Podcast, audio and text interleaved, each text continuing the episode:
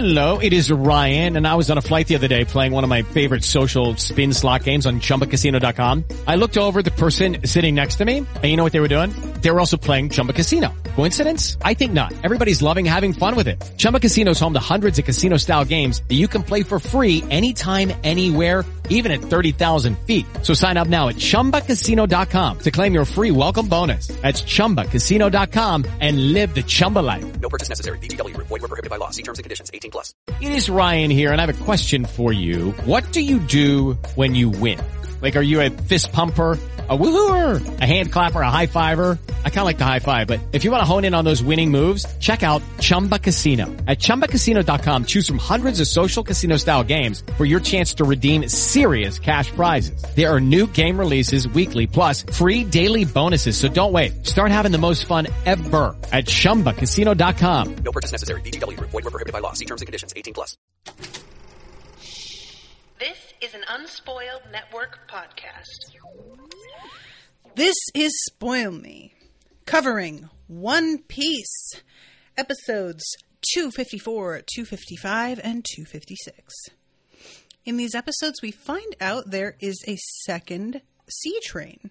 What? Yeah. It's called Rocket Man, which, um, I really feel like the translators for the dub should have changed that because I just found it so very funny over and over again. Welcome to Spoil Me.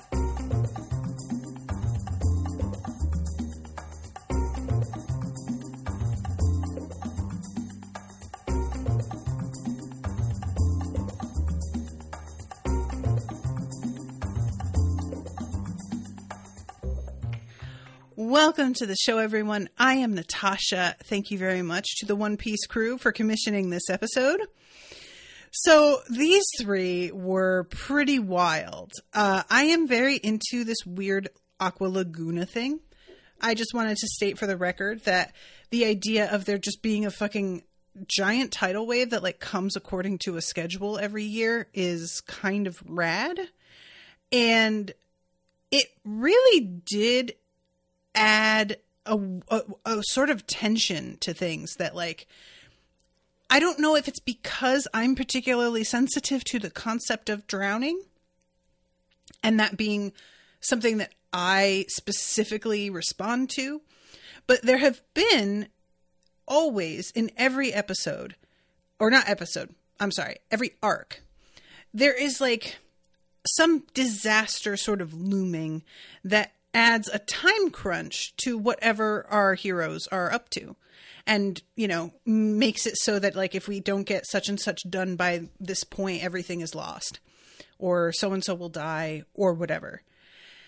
And i find it really interesting to sort of look at what succeeds in creating that tension for me personally and what kind of just i can acknowledge the tension is there and that they've made an effort to put it there, but it doesn't actually cause me any sense of anxiety. And Aqua Laguna caused me legit anxiety. I think maybe part of it was because, like, there have been times where, for example, going to Skypiea, you know, we have this attack that's going to be coming from Eneru and everybody is uh, like evacuating the islands that he's going to attack. And there's a uh, you know a time limit clearly to when he's going to be able to do that and everybody needs to be gone. And i think that kind of what made this work for me and this is actually so seraphim in the chat and gus last episode were arguing about they were arguing with me. I was also arguing, just to be clear, about the fact that uh, both Nami and Chopper seem to be like, it's fine that Robin doesn't seem to care about the rest of the world as long as she is like on our side. And I was sort of like, that's fucked up, guys. Like, really? You don't think that's problematic? However, I'm doing the same thing, just so you know, because what I'm about to say proves I think it's fucked up for them, but then I'm fucking doing it. So I guess fuck me. Um, but in those in the scenario in Skypiea, everybody has to evacuate while our friends are in this sort of area that yes, it's going to be targeted, but they're also trying to get word back to save all of these other people. And the time crunch really feels a lot more crucial for all of those people than it feels for our friends because they're in the midst of a thing where it feels like there are some uh, safety nets in place for them. And so what it comes down to was I didn't worry about our people. The Straw Hats, I felt like, already knew the score and were aware of what he could do and what the threat was. Whereas the people on the island are the and the, and they're evacuating are the ones that are under the most threat. And honestly, they were kind of like complicit in everything and I had a hard time really caring. Like not even caring, but just like the tension wasn't exactly there for me because I'm not going to be devastated by something happening to them. It's going to be like messed up, yes, but it's not going to have the same effect. And here, it's sort of the opposite situation where everybody who already lives there is aware of the thing and they are un- they have this routine and they know how to handle it and when to get lost and where to go to high ground and all of that. And it's our people who, for the most part, either don't know that this is happening or they get they find out it's happening and seems to sort of underestimate the devastation that it can cause or as in the case with Luffy and Zoro are put in a position where whether they know or not they can't get away. And so it puts our little group in this in a totally different position of being without information, without power in the situation because they are sort of I think not taking it as seriously as they should maybe. And as we find out, even the people who live here who know Aqua Laguna is coming and do take it seriously are unprepared for the actual wave they get because it's a lot bigger and more uh, more devastating than they, than any they I've ever seen before. Is the vibe I'm getting. So I think that's part of why this was like particularly tense for me. Is that I have a, I really get a sense of security from having information and being able to sort of plan and use that information to protect myself. And when our friends are not granted that information or they don't seem to be taking it seriously or are put in a position where, yeah, I have the info, but I fucking can't use it and do anything about it, that feels a lot more unsafe to me. And then all of that is exacerbated by where Luffy and Zoro are stuck. It's like way out in the open in this area where it's super hard for anybody to actually get to them because of the way the city is structured. So there's the the whole concept of agoraphobia. A lot of people think of it as just a fear of like the outdoors or being out in open spaces, but if you look into it a little bit more, it's actually uh, more centered around fear of being somewhere where help can't get to you. And this is part of the reason why some of us are just like, yeah, I mean, I don't I don't want to live too far away from friends or family out in you know, I love nature, but I want to be somewhere that the ambulance can get to me in 10 minutes. Thank you very much. I don't want to have to sit there wondering if anybody is going to get this call. So the the fact that these two gents are out there just fucking waving in the wind, waiting to be hit with a fucking tidal wave. And one of them, for the beginning of this episode, doesn't even, nobody even knows he's there. You know, Luffy, at least we start this trio of episodes with Nami knowing where he is and trying to get to him. And like, she eventually reaches a spot where she can't get any closer.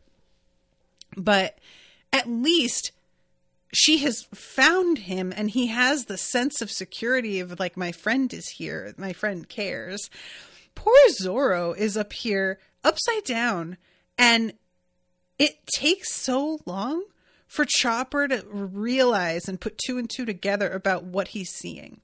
Because Chopper thinks that he is a sea anemone, which truly, Chopper, I don't really know what to say to you about that except why? Why? Why? Did, he does not look like a sea anemone at all. The, the animation is like kind of trying to give me the suggestion of why Chopper is like what what he's seeing.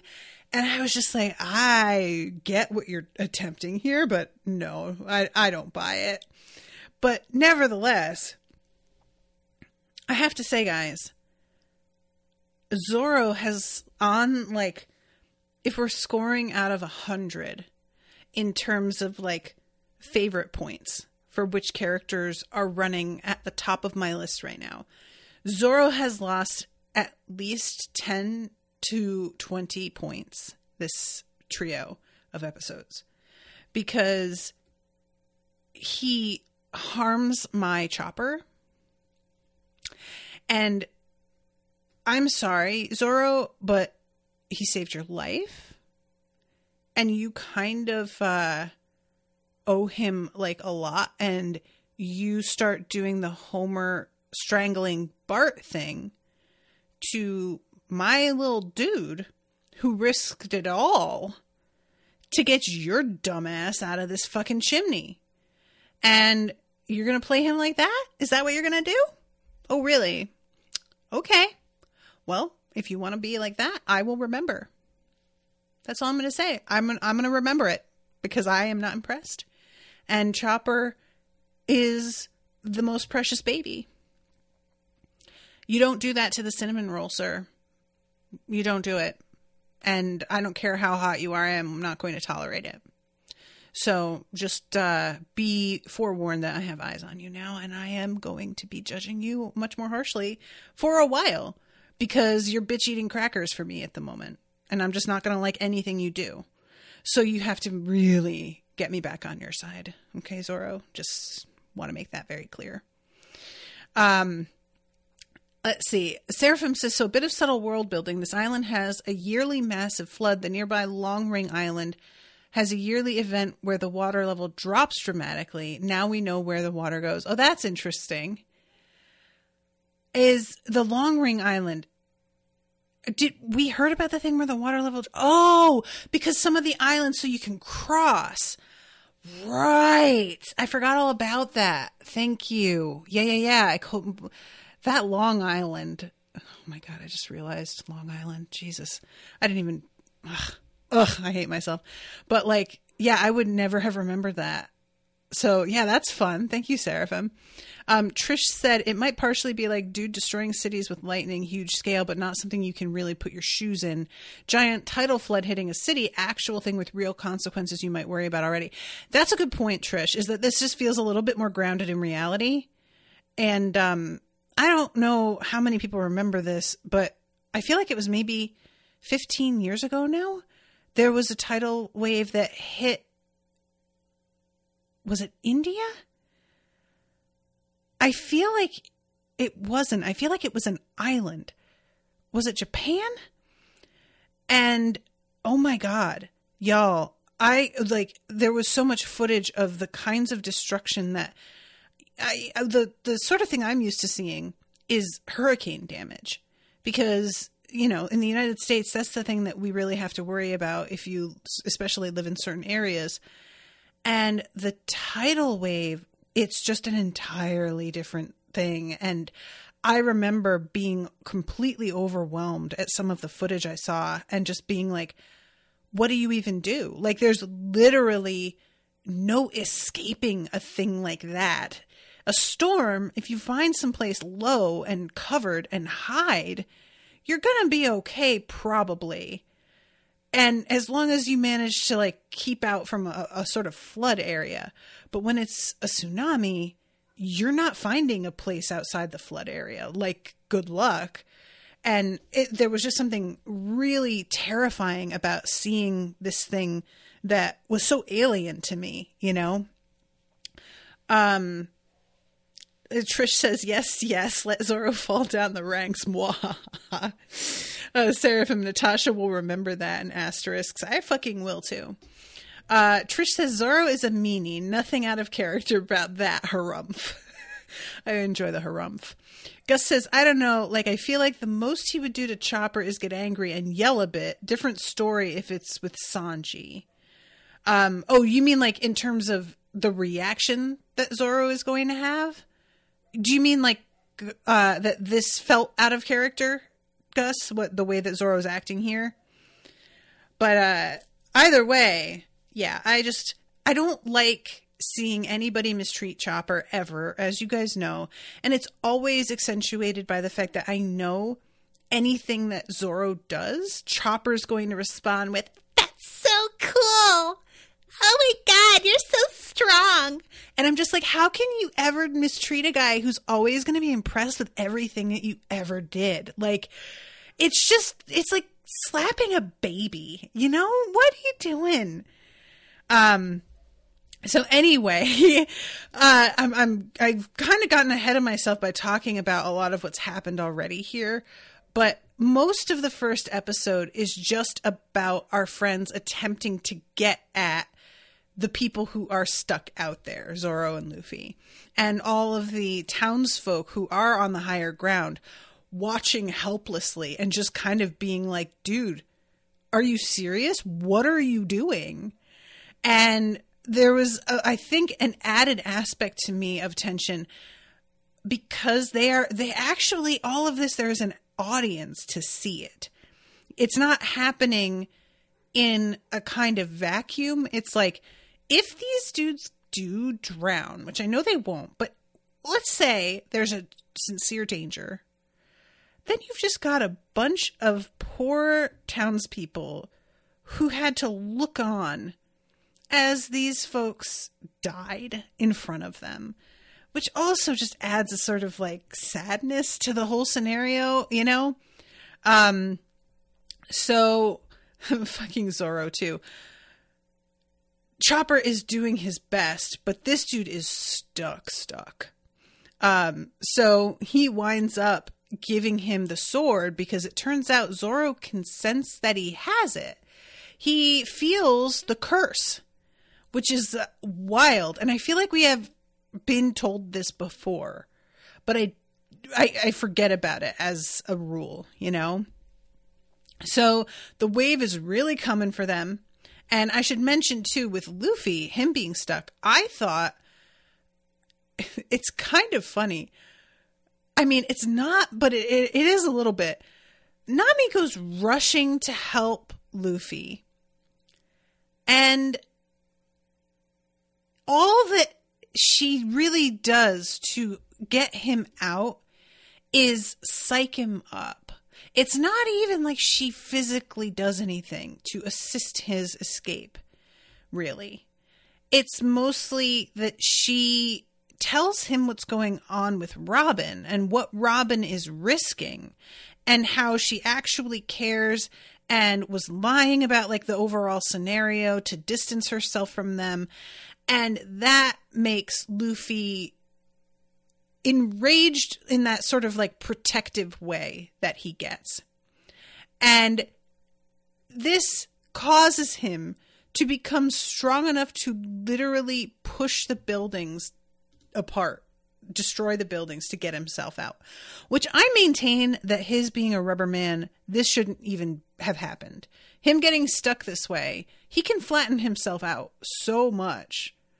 I don't understand how this like happened, but regardless, there is something about the fact that Nami risks everything to go out there and doesn't actually really help him escape. And again, she does help.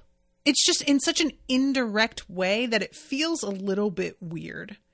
Um and so he pushes these buildings down, which I do enjoy the townsfolk watching him literally destroying part of their city and just being like, what the fuck, man? I was like, yeah, you know what? I'm not, I, am not going to fault you for that. It is kind of like, Jesus, really? Um, so this, then we go to Zoro and he similarly is destroying buildings. He only really destroys this like uh one section like I think it goes all the way down to the base of the building. He I I thought he could just destroy the chimney and it looks like the cut he makes goes down further than that. But either way, both him and Luffy have really just decided fuck this city and it's fine. Um so Seraphim saying he's not like Mr. Fantastic where he can just move his body however he wants. He needs force and momentum. But can't he just stretch his arm out? Like I feel like we've seen him do that. And he could just stretch out and like pull himself. But it doesn't matter. It's fine. Um so they get out, but they wind up like, and then there's this moment where you really think they're safe. They get up on this uh, bridge and they're all breathing with relief. And Chopper high fives Nami, and there's just a sense of, we did it, gang. And even the townspeople who are looking on are like, oh, yeah, they're definitely safe there because that bridge is super high up, and there's no way this wave is going to be a danger to them there. And guess what? They are very, very wrong because this wave is fucking enormous. So it covers them, which I was like, wait, really? They're they're getting hit by the wave? So w- hold on. They escaped, but they didn't.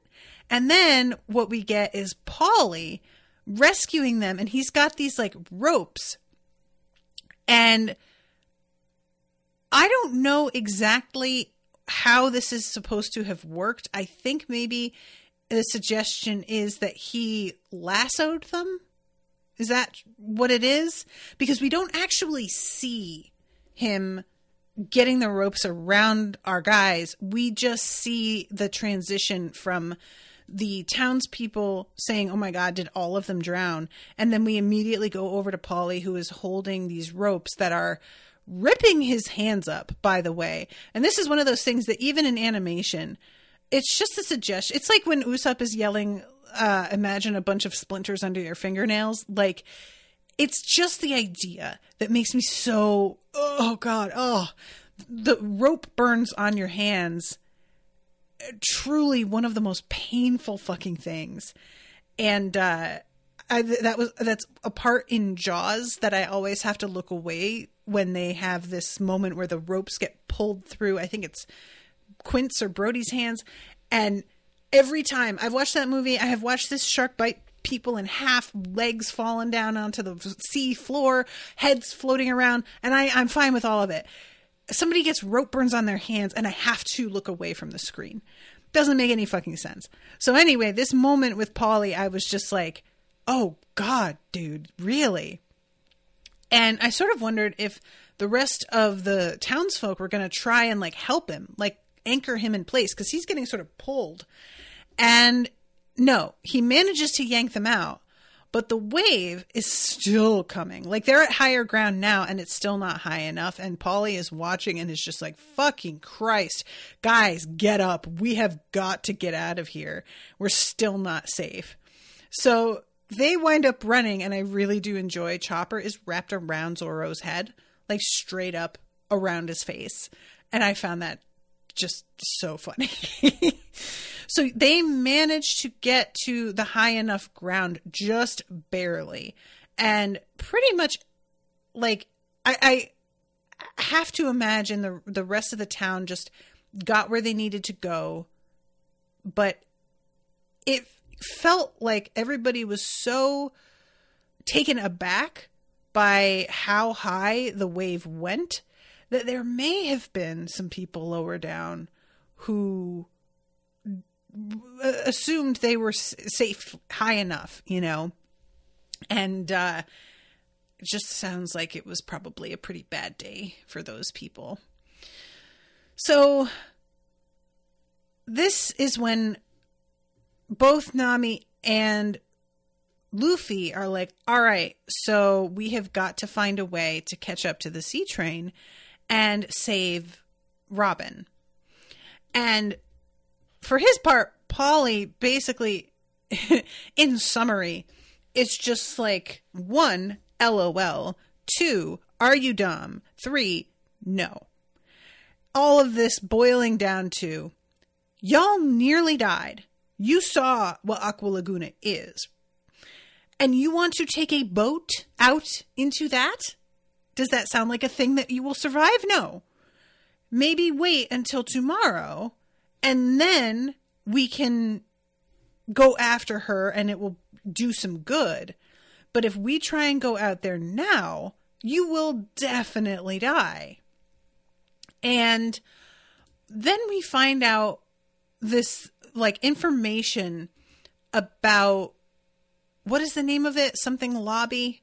It's such a weird name, you guys. I, is, does it mean something? Like, I'm wondering if it's meant to be an anagram or uh, like a spoof of an island that's real or what. But it is such a weird name for a place that is supposed to be like kind of threatening that I keep getting hung up on it because it just doesn't really roll off the tongue and it's not memorable particularly.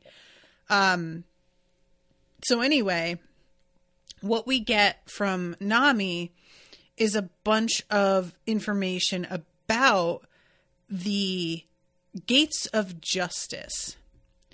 And what it turns out this is is the uh Enies Lobby says Gus. Okay. Yeah, Enies like is that does that mean something?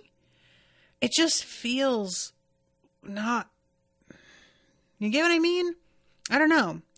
But anyway, um the thing that Nami says is essentially there's like there's a courtroom there, but it is a joke. And if you go there, you are already considered guilty and there's no there's no point getting your hopes up about the fact that you're going to have your day in court because it's just a fucking like, you know, one of those performances that winds up being meaningless and you are guilty and you will go to the high security prison. And I'm very curious about how Nami knows all of this. It might have been mentioned and I just forgot about it. But essentially, this is like the uh it's right in the center of Marine headquarters. So it is really impossible to get out. And there's that. And then there's Impel Down, which again, not a good name. A deep sea prison where torture rooms and gallows stand side by side. And it holds vicious prisoners who once ran amok all over the world. In the dub, I think it's more like something like even the most vicious prisoners just basically have to cool their heels and wait to die. Um, and what she, her whole point here is if we don't get to Robin now, we're not going to be able to save her because she's going to be behind walls that there's no way we're going to breach. So I appreciate, Paulie, that you're saying we need to wait until tomorrow for our own safety. But in terms of, of the reality of the situation, if we want to make any difference whatsoever, we cannot wait. There's no, if we decide, well, wait, that's us pretty much saying, well, fuck Robin then. And, um, again, I'm like, yeah, but maybe fuck Robin then. I just don't care enough about Robin to support them risking it for her. I, I that's what it comes down to for me right now. And this is sort of the trouble with having arcs where you bring where it like there always has to be somebody who's like at, at risk in a very personal way that everybody is willing to like you know put it on the line is it's not always going to work that you give a shit. It's just that's the that's the danger of it. And for some people, one that doesn't work for them works very well for others, you know. Like um you guys know the oh my god, what is what is the name of the area where Alabasta. That's the one. Alabasta, by the end of it, I really just wasn't invested very much anymore. Like, the princess felt stupid, like, actually, like she was not very smart. And the people were being played so easily. And there was just a lot for me of just like, oh, God, whatever. And I respected everybody wanting to help.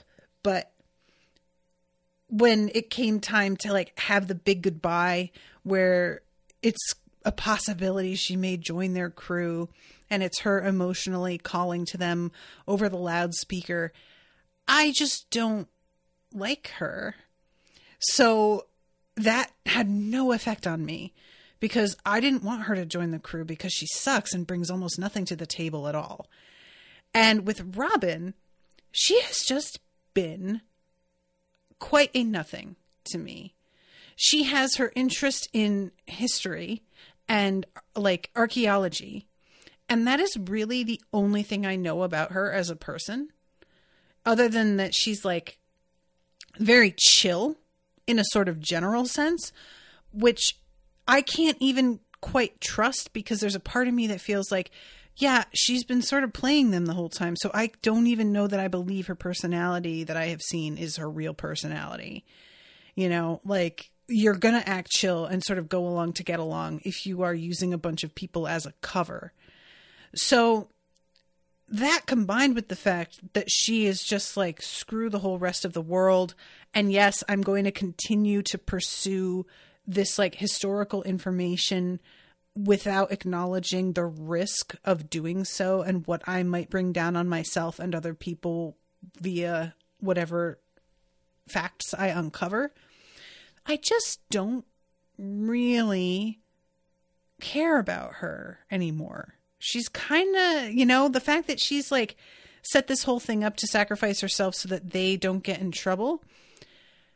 It feels less like a noble thing to me and more like somebody who has just been on the run forever getting tired and finally agreeing like all right you know what forget it these guys had my back so if you let them go and I'll come with you quietly it doesn't feel quite as much of a sacrifice as an inevitability that they were going to catch up with her one day and the fact that she has been so willing to throw people under the bus for her whole life for the sake of this weird dream of finding out about the history of this thing is just truly weird. It's like antisocial and selfish. So even if it's not like, even if there wasn't this massive weapon that her searching for information might lead to figuring out how to make it and somebody taking advantage of that. She has genuinely been a bad person. You know, like she really has. So maybe this is what she deserves. I'm just saying there are consequences to things sometimes. And if you're going to betray one group of people after another because your sights are set so hard on whatever your goal is that you are willing to sacrifice other people. Coming to a point where you're willing to just sacrifice yourself to save this group it feels like you're p- putting down a single installment of a payment on a debt that is way bigger. And you're not wiping it out in any sense to me at all. You're starting to work toward breaking even, you know, maybe. So, all that said, I am into the plot in so much as the pressure to get to her and the fact that it's sort of like a sea chase and that we have this like weird train that that we end up on later all of that and the fact that Sanji and Usopp are on the uh, regular sea train I am not uninterested in the plot because those are factors that are still really fun and can be utilized in some good ways. But I just have to be honest about the fact that the overarching goal of saving Robin, I don't care about. And that's not to say if they save her, I'm going to be mad because I assume they will save her. And you know, I'm like I said that's fine. But it's a very different thing from say Usopp being a separate like player and not part of the Straw Hats anymore, which I feel really invested in. And it breaks my fucking heart when later Luffy says, Where are Sanji and Usopp? I mean, where's Sanji? You guys, you could have stabbed me in the heart. That was so awful. I hated that. It, like, really. There was something about it that just, I felt like that was really mean. You know, you didn't have to do that, guys, but no, there you go. Just fucking being mean. That I care heaps and bunches about. And especially like Sanji running into Usopp and being like, "Oh, I'm sorry. Um, do we know each other?" I was like, "Wow, Sanji, that is uh I'm not mad at him. It was just pretty brutal, you know? Because if it were somebody else, they'd probably be like, Sanji. If it were fucking Chopper, is really who I'm thinking of. Chopper would just be like, oh my God, Sanji, you're okay. Is everything all right? He would have just acted like probably everything that had happened never happened because Chopper wants it to have not happened. But Sanji is like, oh, really? You don't want to be a part of the Straw Hats anymore? All right, bet. I'm gonna act like I don't even know who the fuck you are. And I was like, that is pretty ice cold. And uh, I'm not, again, I'm not mad at it. It's just brutal. So I am interested to see how they pull this off. But in my opinion, Robin can kick rocks. So there I am. Um, so anyway, okay, let's go to the actual sea train here because we have this like sequence of Sanji having to uh, again fight his way through. And y'all, I was trying to figure out what these scenes reminded me of because he's walking through these train cars where it's full of dudes in, you know, suits and like black fedoras. And uh they all because he's like I'm going to be real casual and confident as I walk through here. He manages to sort of just like skate by most of them without them asking who he is and whether he should be here. And he finally reaches a guy who's like, dudes, what are you doing? Obviously, he's not in uniform. He shouldn't be here. Do something. But I was watching it and, and him like fighting these dudes. And I suddenly realized what I kept thinking of. And it was the fucking hot chocolate scene in Polar Express. Do you guys know what I'm talking about? For the record, Polar Express is a goddamn nightmare of a movie. That is one of those. I made Owen watch it a few years ago because I just needed him to understand the extent to which that movie is a disaster. And it's not just the uncanny valley thing, although that is 100% a, a, a like valid part of it. It's also how like weirdly depressing the universe winds up being and and there's like a sort of soviet feel to like where the elves work and it's all just very strange. But there is this scene where um tom hanks who plays like practically every character he and a bunch of waiters come in and do this like dance and serve hot chocolate to all of the kids on the train. And the bit is supposed to be how they're dancing and doing all these wild tricks, but they don't ever spill any of the hot chocolate. And so they have like a lot of sort of leg flailing and they're all dressed in like I think black and white if I'm not mistaken. They eh, they're all in a uniform that matches anyway. So I I realized like that was the association I was making was I just kept seeing all of the fucking waiters on the Polar Express getting their asses kicked by Sanji and I was like honestly that is an improvement on the original movie. So that's fine. Good. Go ahead and do that. Um but yeah, he runs into Usopp and there's that whole like, oh, well, uh, do I know you, sir? And he keeps running up against these other guys who are acting like they're gonna be a big boss. Like, I keep getting, in other words, fooled into thinking that whomever it is Sanji has just run up against is going to finally be a challenge, right? He just, there's always another set of people or another individual, and nobody is a fucking threat to this man. He is unstoppable. It's just, n- it's nothing. He lays out that entire train car of guys in one move practically. But he comes across this set of uh, those like transponder snails and he gets really excited and is just like oh good there was nothing useful on any of the other train cars but with this i can finally contact nami and in the midst of all of this um we have franky who i had forgotten sanji never saw and when franky tells him who he is Sanji immediately kicks him in the face. And I just really appreciated that. Because between this moment and the moment that happens a little bit earlier, where the Franky pirates show up and beg Luffy to be taken along, I will be perfectly, I'll be perfectly Frankie with you. Or, or I kind of forgot what they did. I've lost track. A lot of a lot has happened. Their position in things has sort of changed, and they're not exactly allies yet, but they're like quite close. And so it wasn't until like Nami was like, Are you fucking serious? You stole all our money, you beat the shit out of our friend, and now you're asking us for help. And I was like, Oh, right. Oh, Nami has a good point. Shit, I forgot about all that. so when Sanji kicks him in the face, I was like, right, yes, Sanji would hate this man still. I forgot. That's valid.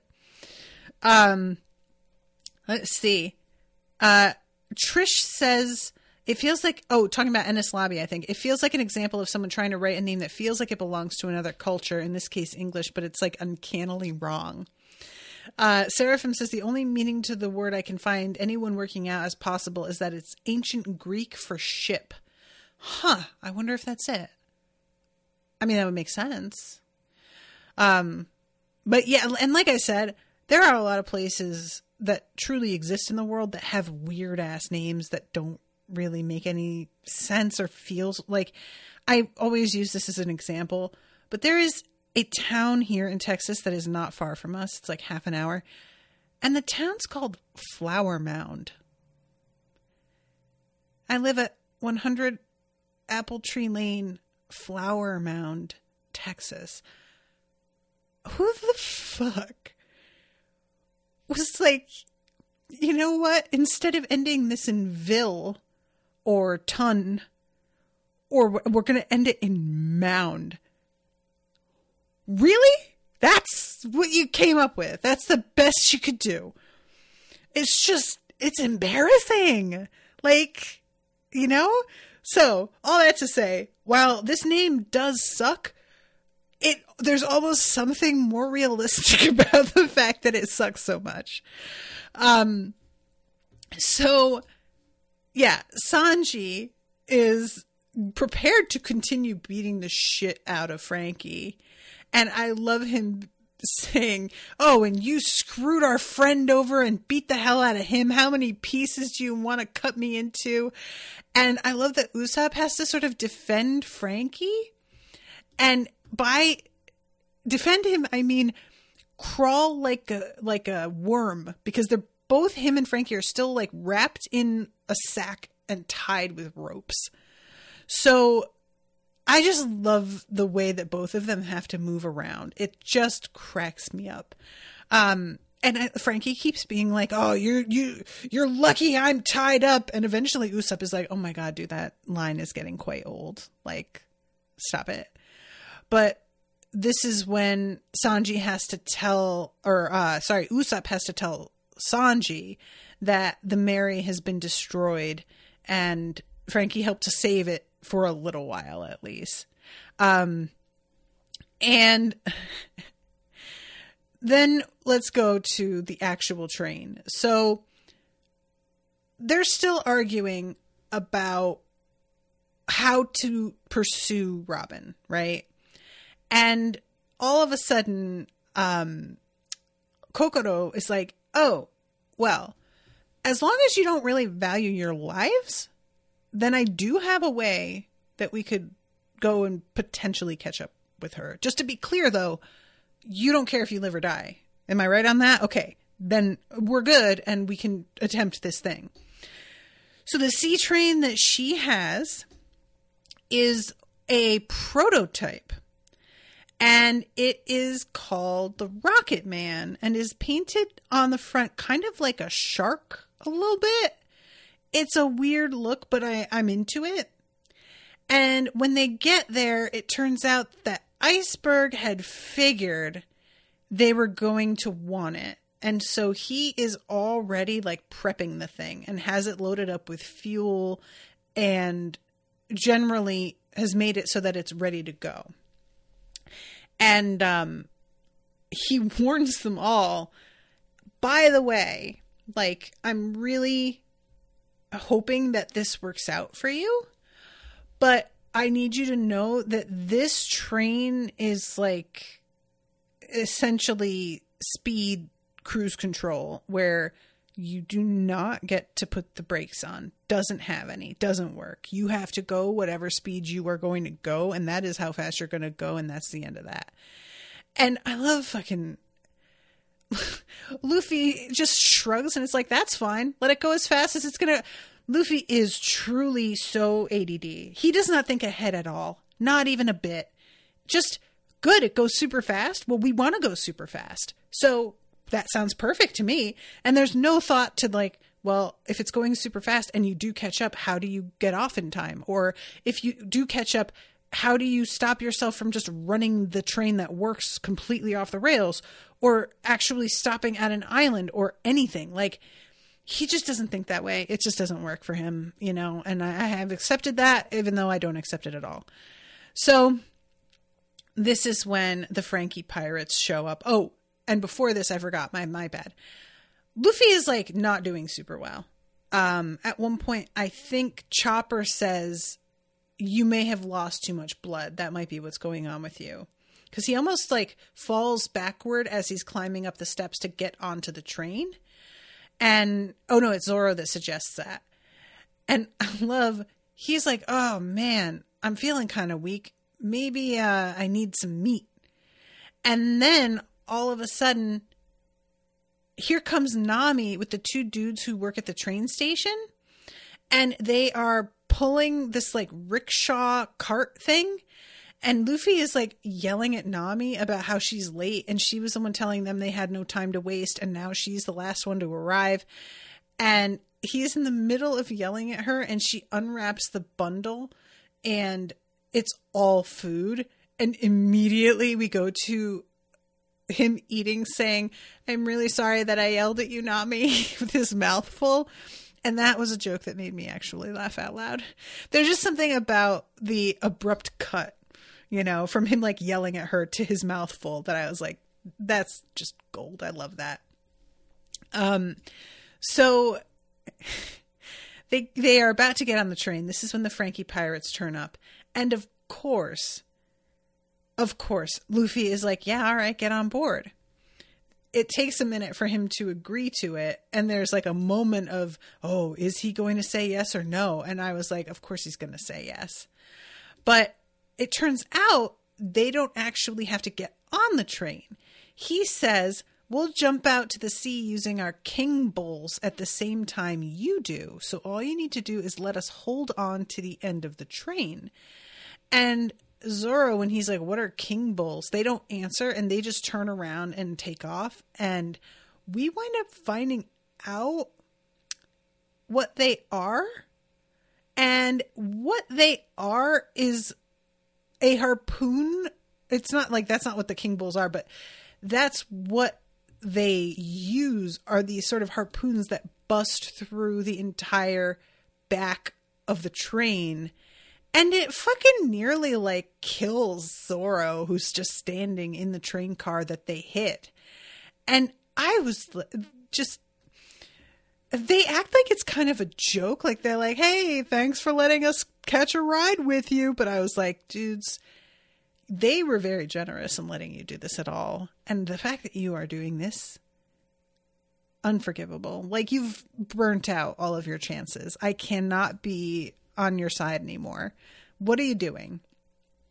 Meanwhile, as the train takes off and they start to really hit top speed, all of a sudden, it turns out that Chimney and Gonbei, the uh, cat rabbit, have stowed away. And Kokoro is extremely agitated because she knows how fucking dangerous this is, and they were not supposed to come. And not only have they stowed away, they are on the outside of the train and like holding on to it. So when they begin to speed up, that they're holding on by their fingernails, basically.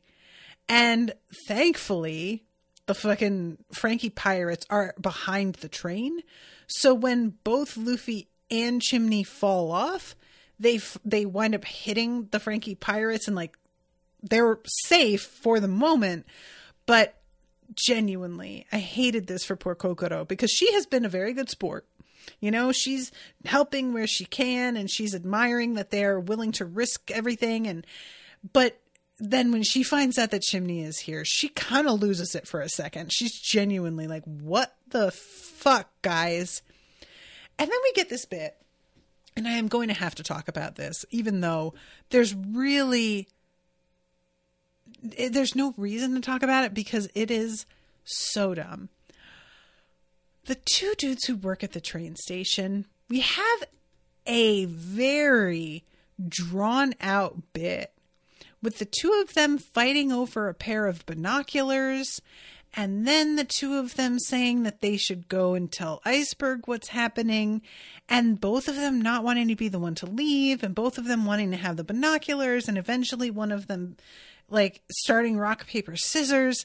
And this is the kind of thing where I'm just like, oh God, this. I understand the need to sort of do the filler thing, but I feel like there were more interesting ways to play this. I don't know. But it's just like I said, it goes on quite a bit. And because they mentioned Iceberg, we go to him next, and he is sort of like thinking back on everything. And we see the scene where this, and it's the a repeat of the um, scene where he is asking Kokoro whether or not Cutty is going to be okay. And she's like, he survived being hit by a sea train. So I am sure he is fine. And we flash back to them actually thinking that uh, Franky was dead. That was the news because obviously nobody thought he was going to survive being hit by that fucking train. So when we jump ahead in time and we see the moment where uh, Kalifa comes in and tells Iceberg, there is a man named Cutty Flam here to see you. And that's the moment that they wound up putting two and two together like years later. It turns out that was the first time Iceberg heard Cutty Flam was even still alive. So it wasn't just that it was a surprise visit, it was a surprise alive. That was a big deal. And he turns him away initially. But then he decides to have the meeting with him where he hands over the blueprints and tells him to leave the island because that way it will be more safe if you're not right on the same property as me because they're going to come after me. So the whole point is to put some distance between me, the obvious person to come to looking for these plans, and you, the person who actually has the plans that everybody thinks is dead. And fucking Franky just refuses outright to leave the island. It is really so infuriating the fact that he just you know especially considering that there's a kind of emotional moment where iceberg is like i'm really glad that you're still alive. And for him to just respond with like oh really? You're glad i'm still alive? Well fuck you I'm going to do what I want and I don't care what you're asking me and I don't care how important it is. He even suggests that maybe Iceberg should hold on to the plans so that when the government comes, he can just hand them over and not be at risk at all. And it's just a fundamental lack of understanding to me of what is important to Franky or to Iceberg. Franky is just like, why wouldn't you do the thing that's going to protect you? And Iceberg is like, because that's not the fucking point of this. I'm trying to save the legacy of the man who like mentored both of us. And Franky's like, I guess. Um, so yeah, it, that's why Franky has all of those modifications and he is a cyborg now, but we don't actually see what happened to him directly after getting hit by the train. We just kind of go from him getting hit. We don't even see him get hit, I don't think. We see him standing in front of the train yelling for them to give them back Tom. And then I think we cut, it's the end of the episode. And then when we come back several episodes later, this is the first we hear of it. Um, so I'm wondering if we're ever going to see like the direct aftermath from his perspective or not. And meanwhile, on the Rocket Man, the fucking rest of the shipwrights have joined them. One of them being that incredibly loud, extremely giant man with the uh, beard, and the other guy with the strange pointy hair. And I do really enjoy at one point he pushes down the spike of his hair and it comes out through his hand. And I don't know how to interpret what happened there, but it was something. It sure was something. Um meanwhile, fucking Paulie has to break it to them about all of their friends being in on it. And these two dudes are acting like they already like have a good idea who probably were the inside party. And then when Paulie tells them who it was, they flip out. And he's like, I thought you knew. And it turns out they thought it was some guys from the back streets. And he names them Michael and Hochile, something like that. But basically, Paulie doesn't even know who those guys are. It's not even like, oh, you thought it was them? That doesn't make sense it was it's just straight up who um so the fact that these dudes have joined up with them we pretty much got everybody here and uh luffy makes a speech that boils down to all right everybody you know what we're up against and we might not have we might have been at odds before but we are all on the same side now and we have got to take these guys down and get back what they took. And, uh, you know, basically, everybody has their own reasons for wanting to stop these people. So, yeah, that is the end of the episode.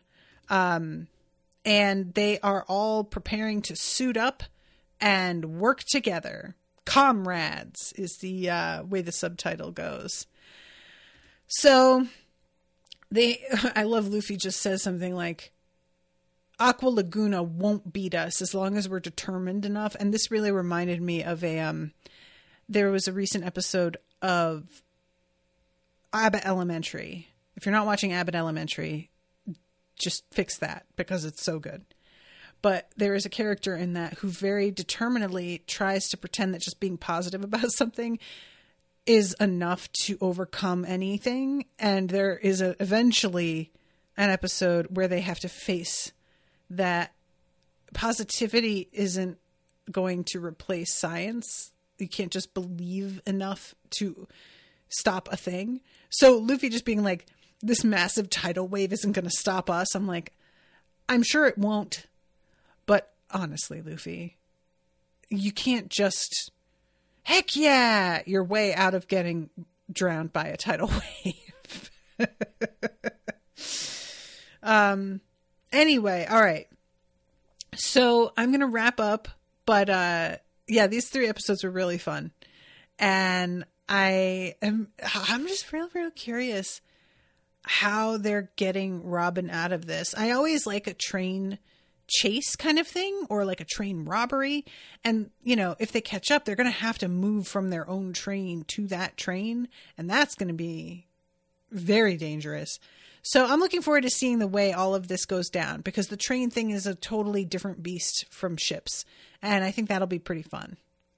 Um, all right, I'm going to wrap. Thank you guys again so much for hanging out with me. And thank you to the One Piece crew for commissioning this. And until next time, toodaloo, motherfuckers.